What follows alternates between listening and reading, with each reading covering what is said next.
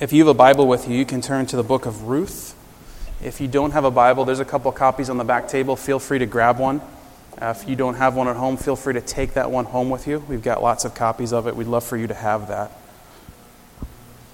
Book of Ruth is at near the beginning of the Old Testament. So you have the 5 books of the Pentateuch: Genesis, Exodus, Leviticus, Numbers, Deuteronomy, then Joshua and Judges, and then Ruth. It's a real short book, and if you flip a couple pages, you'll miss it. But we want to spend the next couple of weeks looking at this story as we transition into the season of Advent. And I love this story. What a great story. So Ruth chapter 1, we're just going to read the first 5 verses this morning. In the days when the judges ruled, there was a famine in the land. So a man from Bethlehem in Judah, together with his wife and 2 sons, went to live for a while in the country of Moab.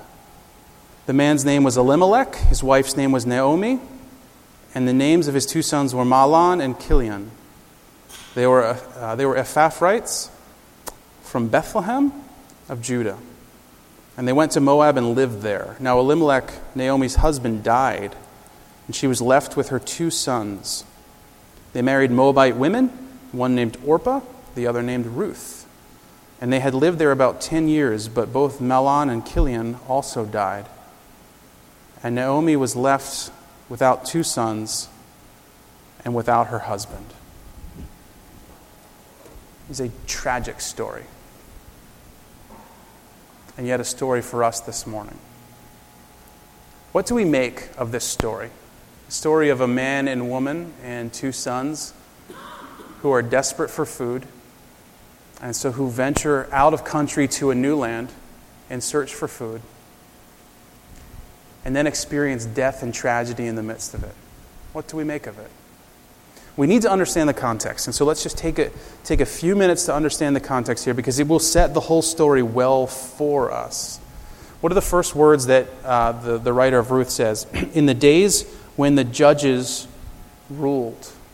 That's going to tell us something about this context. If you're familiar with the book of Judges, which is the book right before there. Matter of fact, if your Bible's like mine, the beginning of Ruth, you can see the end of the Judges. So let me just read the very last verse in the book of Judges. It will give you an idea of what it was like to live in the days of the judges. In those days, Israel had no king, and everyone did as they saw fit. Right? And then we go right into Ruth, which says, in the days when the judges ruled. So we get an idea of context. The days of the judges are this idea when there was no king, and everyone was just doing whatever they wanted to. Every once in a while it was good stuff. A whole lot of the time it was not so good stuff in the days of the judges. Matter of fact, the book of Judges can be understood in this cyclical reality. A cyclical reality where God lives with his people.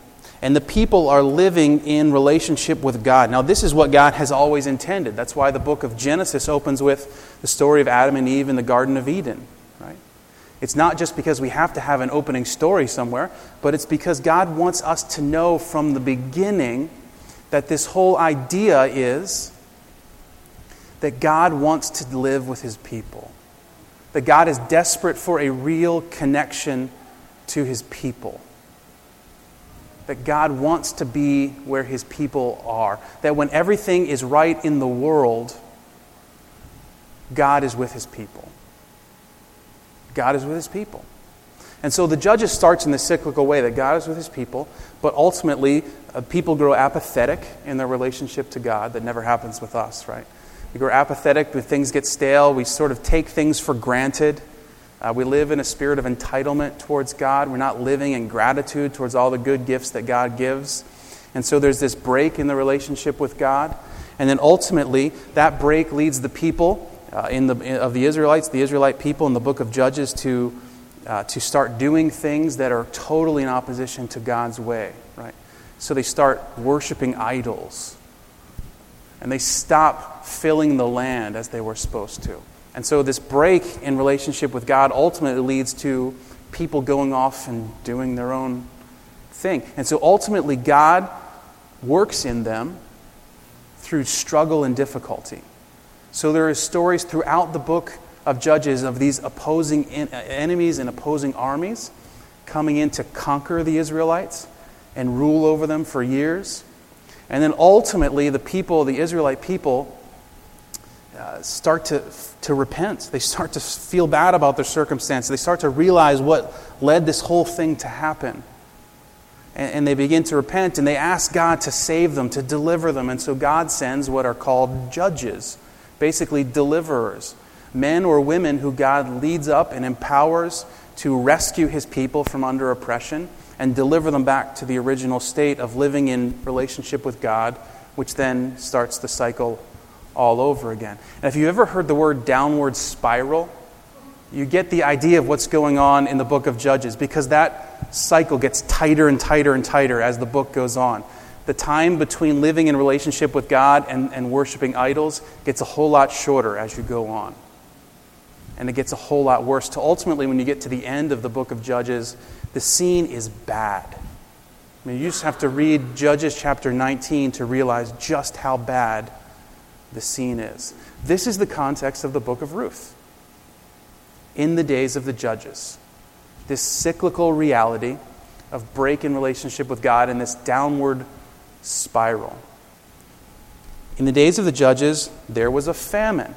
We understand the second thing about the context. There's a famine. Now, to the average onlooker, we're just thinking about, this is terrible. There's been an issue in the weather cycle that has allowed there to be famine in this land. But to the Jewish people, they would understand what this means. So no need to turn there, but let me read to you from Deuteronomy chapter 28.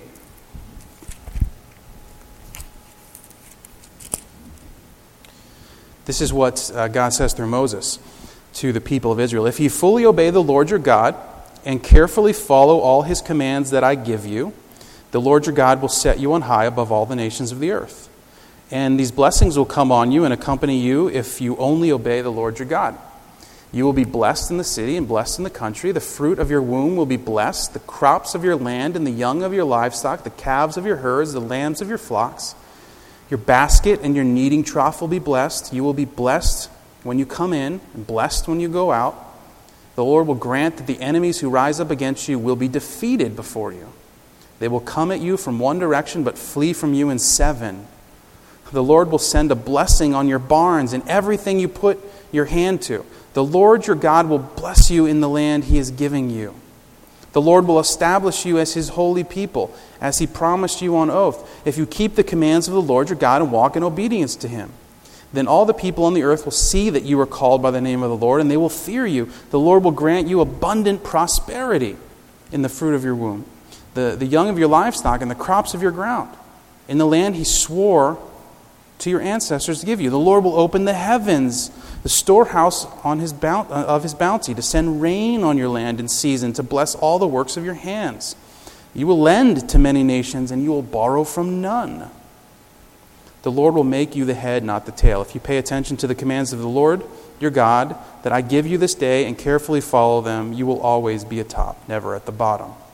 But do not turn aside from any of the commands I give to you today. So, to make a long story short, if we follow God's ideal for us, if we were Israelites in Deuteronomy 28, we need not make one-to-one correspondences today. We'll talk about that in a minute.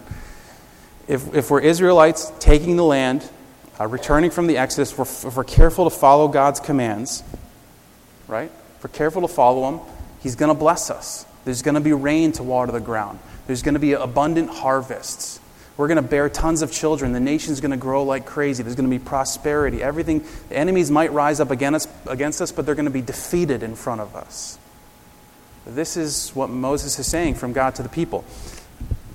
Verse 15, however, if you do not obey the Lord your God and do not carefully follow all his commands and decrees I'm giving you today, all these curses will come on you and overtake you. You'll be cursed in the city, cursed in the country. Your basket and your kneading trough will be cursed. The fruit of your womb will be cursed, the crops of your land, the calves of your herds, the lambs of your flocks. You'll be cursed when you come in, cursed when you go out. You'll have confusion, rebuke, and everything you put your hand to until you're destroyed and come to sudden ruin because of the evil you have done in forsaking him. The Lord will plague you with diseases. The Lord will strike on you wasting disease with fever and inflammation. The sky over your head will be bronze, the ground beneath you iron. The Lord will turn the rain of your country into dust and powder. It will come down from the skies until you are destroyed.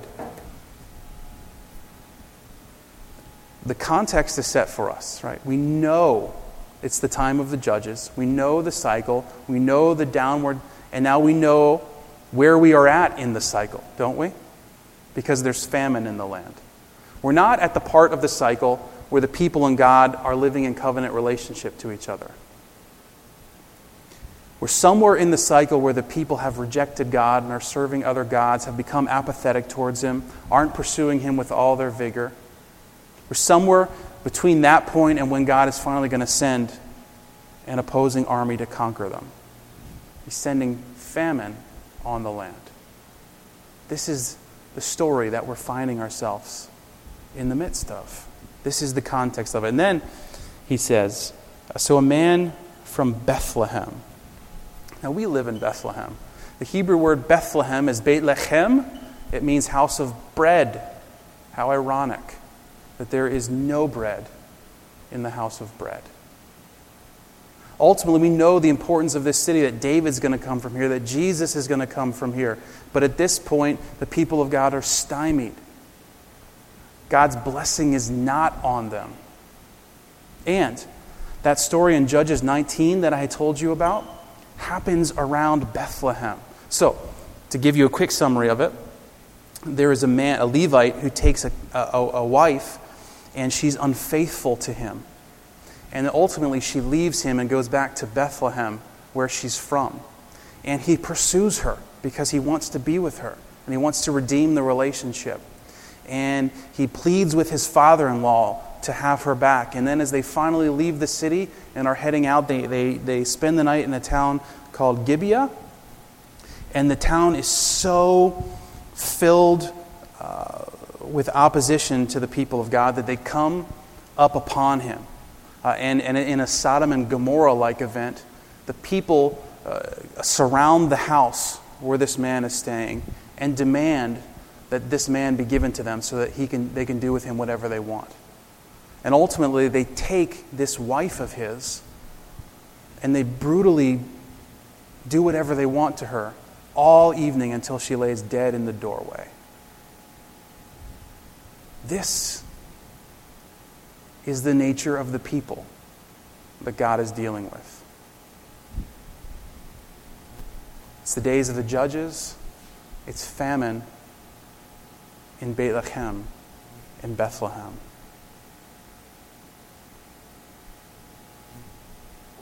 What is the context of our lives? If you were to be honest this morning, I'm not asking you to be honest, simply with yourself. What would you say is the context of your life? Where are you in that cycle of the judges? How is your connection to God? How is your connection to Jesus? How full is the gospel bursting in you? Or would you describe your current state of affairs like a famine? Perhaps a physical famine. Perhaps an emotional famine.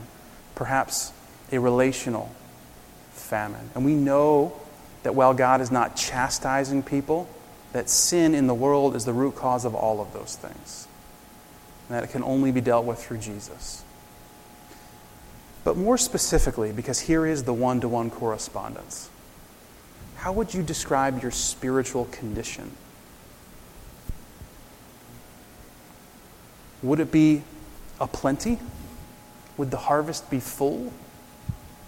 Or would it be more like famine in the land? Do you feel close to God?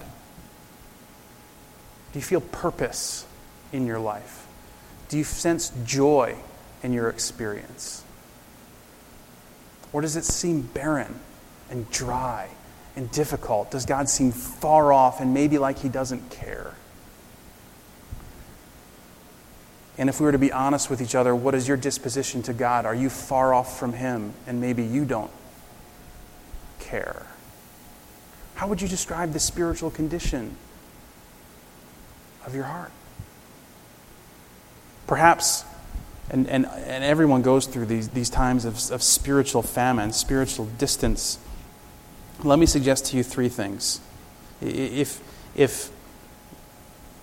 you would say that your spiritual reality at this moment is more like famine than harvest, and probably more than half of us would say that's true. Can I suggest three things? Three things for you to consider. Three reasons it might be that way. Is there continued sin in your life? Is there that thing that you're holding on to that you won't let go of? That for anything you won't give it up? Because that breaks your intimacy with God. And that makes your spiritual condition dry.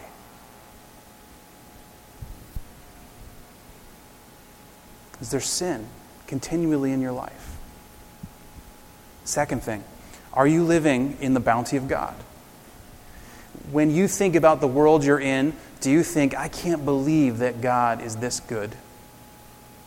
Or do you think, I can't believe that God isn't doing more for me? Now, I don't know your circumstances. I'm not suggesting to you that the difficulty of your circumstances isn't real and more grave than that of others. And I'm not suggesting to you that you should sort of just put on this happy face and make believe that everything's way better than it actually is. But there is a way of looking at the world as a whole where we say that every good thing comes from God, none of which I'm entitled to. And when we live in that kind of way, the spiritual irrigation, as it were, waters our fields. We see things in a new way. We learn to be grateful for the ways that God has met us even in difficulty. And we receive it, and dryness begins to go away. And then there's this song. Let me read this to you. Perhaps you've heard this before. This psalmist is in a time of spiritual famine. He's in a season of spiritual famine. That's his condition. As the deer pants for streams of water, my soul thirsts for you, O God. When can I go and meet you, God? My tears have been my food day and night. While people say to me all day long, where is your God? These things I remember as I pour out my soul. How I used to go to the house of God, under the protection of the Mighty One, with shouts of joy and praise among the festive throng. Used to, not now, used to. Why, my soul, are you so downcast? Why so disturbed within me? Put your hope in God, for I will yet praise Him, my Savior and my God. My soul is downcast within me, therefore I'll remember you from the land of the Jordan, the heights of Hermon, the Mount Mizar. Deep calls to deep in the roar of your waterfalls. All your waves and breakers have swept over me. By day the Lord directs His love. At night His song is with me, a prayer to the God of my life. I say to God, my rock, why have you forgotten me? Why must I go about mourning, oppressed by the enemy? My bones suffer mortal agony as my foes taunt me, saying to me all day long, where is your God? Why, my soul, are you downcast? Why so disturbed within me? Put your hope in God, for I will yet praise Him, my Savior and my God. Perhaps, as this psalmist is getting at, we experience spiritual dryness because we've hoped in the wrong things. We've lived and believed like followers of Jesus, but we've actually hoped in other things. Hoped in our job. Hoped in our relationships. Hoped in our good deeds. Hoped in our own talents and abilities. Hoped in our government.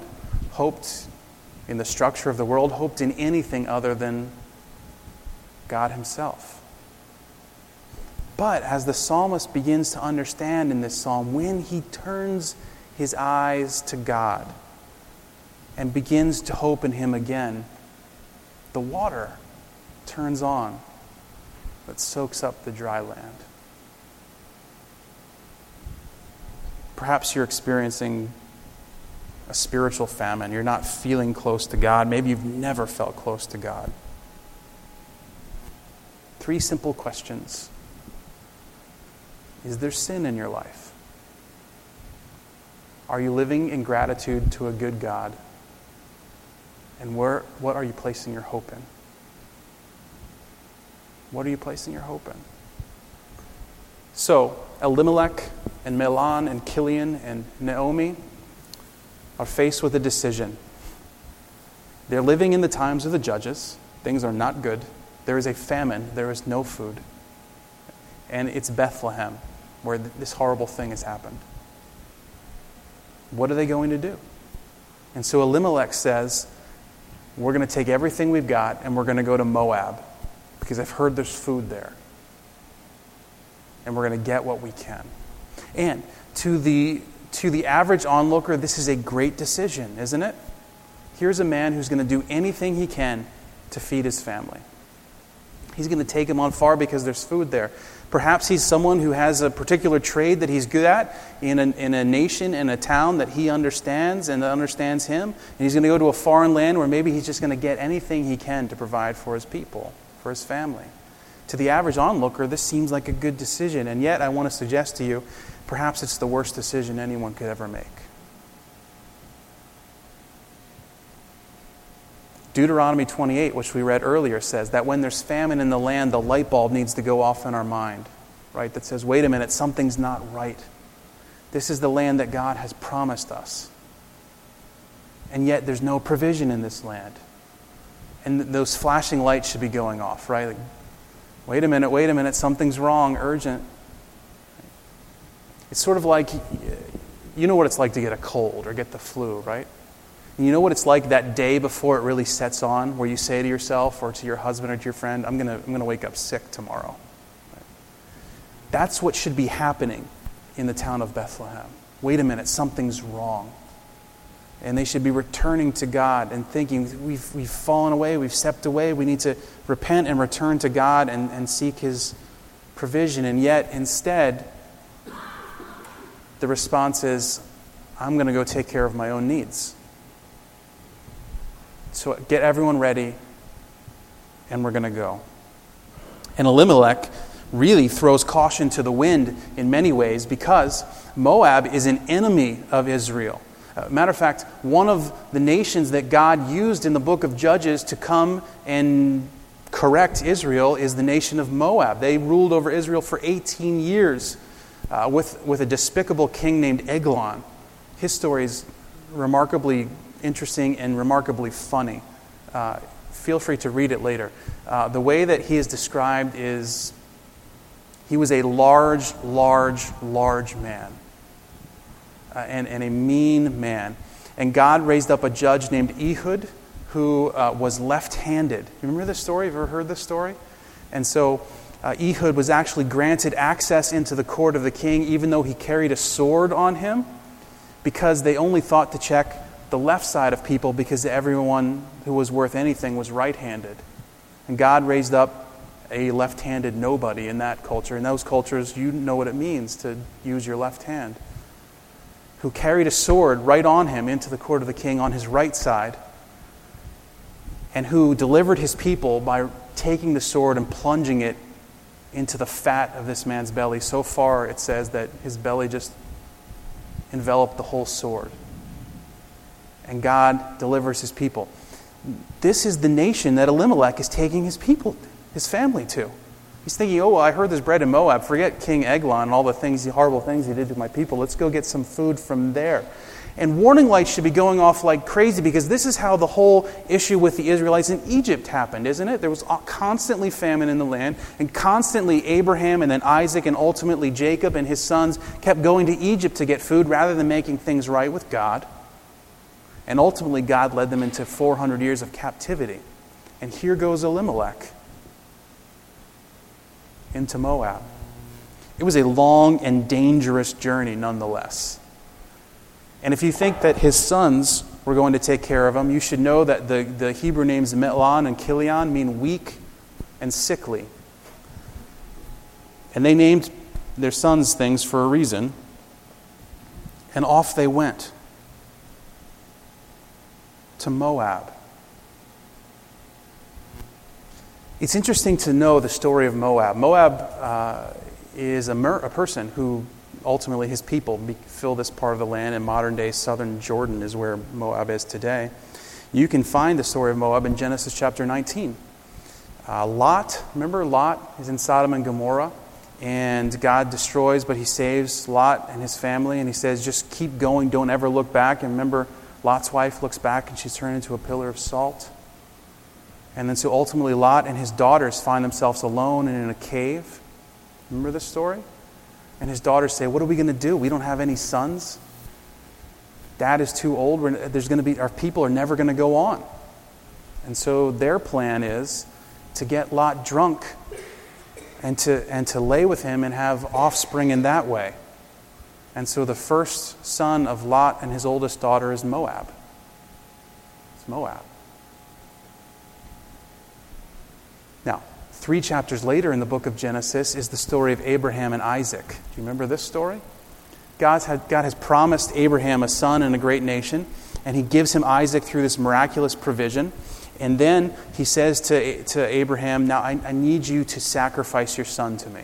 It's an unbelievable request of God. And yet Abraham, because he so trusts God, climbs a mountain and willingly puts his son on an altar and is ready to sacrifice him to God because he believes in the promise of God. The writers of the New Testament assume that he must have believed that God was going to resurrect his son from the dead. You have 2 different storylines here of preserving a people, don't you? You have the Moab story where the people say, we're going to take matters into our own hands. And you have the Abraham story who says, God's going to have to do something here. So when this story says that they're going to Moab, they don't just pick Moab because it's an interesting place. The story writer wants us to know that these people have decided to take matters into their own hands. There's an issue and we're going to do something about it. Has that ever been the storyline of your life? It's been the storyline of my life. Okay, God, here's the way I see things falling, and here's what I'm going to do about it. As if. God, you've called me to do these things and things aren't quite lining up, and so here's what I'm going to go do about it. Rather than standing in the presence of God and saying, God, what? I don't know what you're going to do, but I know you're going to do something.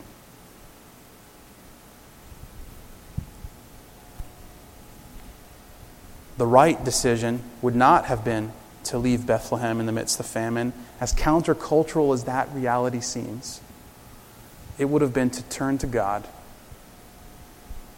and to do 3 simple things. To lay yourself bare for divine examination. Say, God, is something wrong here? Have I done something? Have I failed in some way? Have I broken? What's going on with this broken relationship? Then, secondly, to go through a process of lamentation,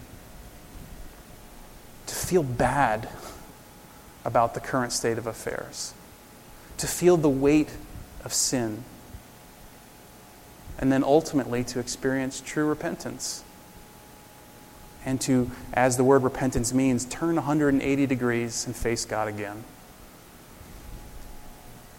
Far too often, my experience in life, when I've sinned,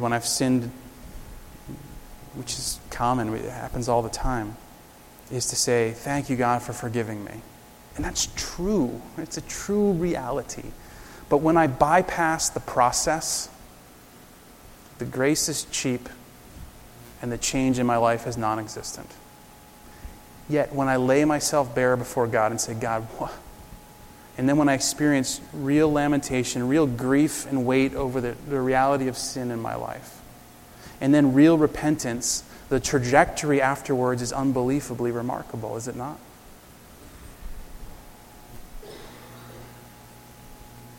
when you're experiencing spiritual dry times, how are you processing the reality in your life? Are you doing everything you can to make it not dry? Are you using all the man-made formulas that we can figure out to make it not be like that? Or are you doing as the psalmist said, be still, cease striving, and know that God is God?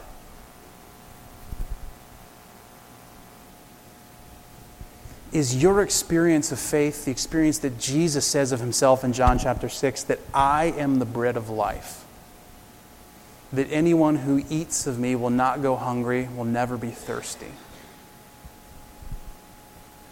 Man, I'm so guilty of having all these religious formulas. If I do X, Y, and Z, not only will I make myself happy, but I'll make God happy, and then the rest of the day is going to go great. We do this stuff all the time. And let's just be honest with each other. And then we wonder, why is life such a chore? Why is life so difficult? Why is it so dry? Why is it so barren? Why do I feel like God is far off? Why is there no intimacy between me and God? And yet I'm calling all the shots. I'm doing everything I want. And we're wandering.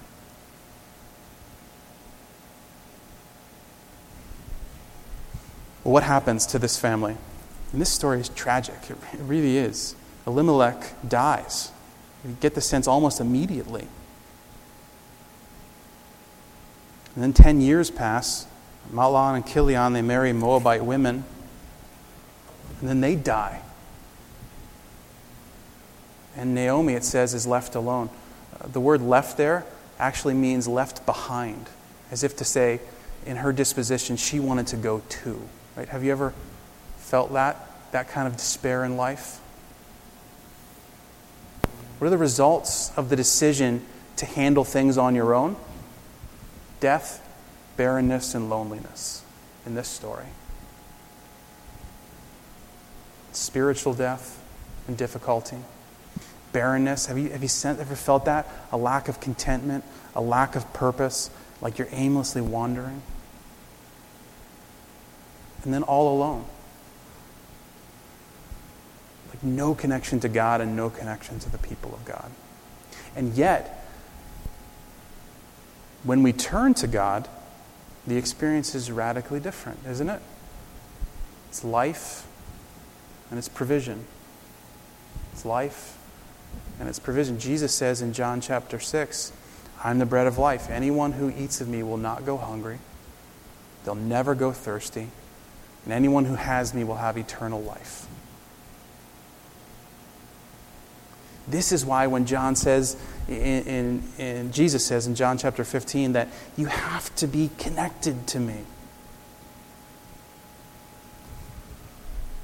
And so I wonder, what is the storyline of our lives? Let's not leave here depressed. This is a sad story.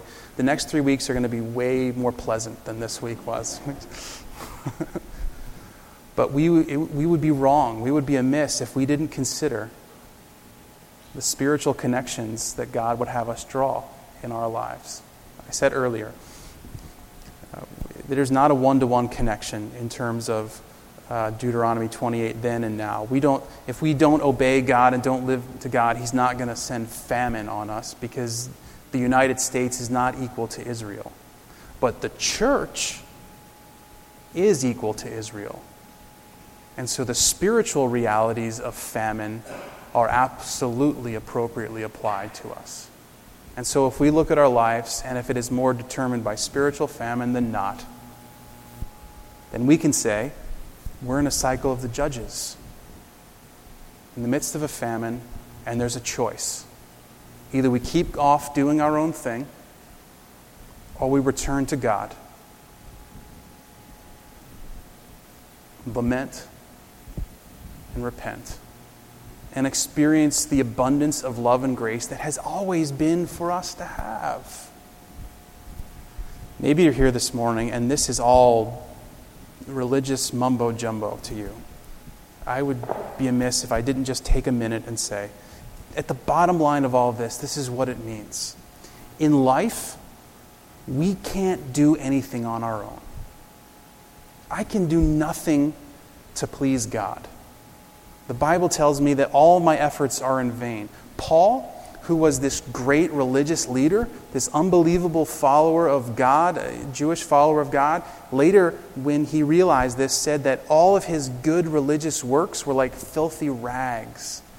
And that word in the original language is way worse than it sounds in our language. And yet, because God sent Jesus to this earth, and because he loved you and me enough to experience the abandonment of God on the cross, if we would just turn our heart back to God, no matter how far we have wandered towards Moab, we would receive from him all the good blessings of spiritual fulfillment, bounty, provision, and life. And so the decision is before us. Maybe for the first time, or maybe for the 800th time. But the gospel is not just for people who need to meet Jesus for the first time, is it? It's for all of us again this day.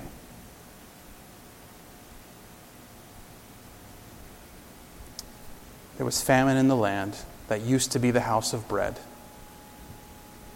And if we would turn to God, provision and life would be there for us. Let me pray with you.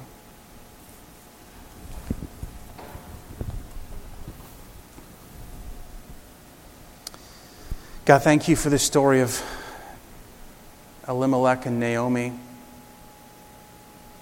as a reminder to us the tragic nature of this world. And thank you that we'll find out next week that ultimately Naomi returns to you and returns back to your land and is blessed. And ultimately, her daughter-in-law Ruth is going to be the great-grandma of King David. And you're going to bless her abundantly. And so the grief and the tragedy and the depression of these first 5 verses are but the beginning context of an unbelievable story of redemption that was hers and can be ours. And so, Spirit, come and say to us all the things that you would have us hear.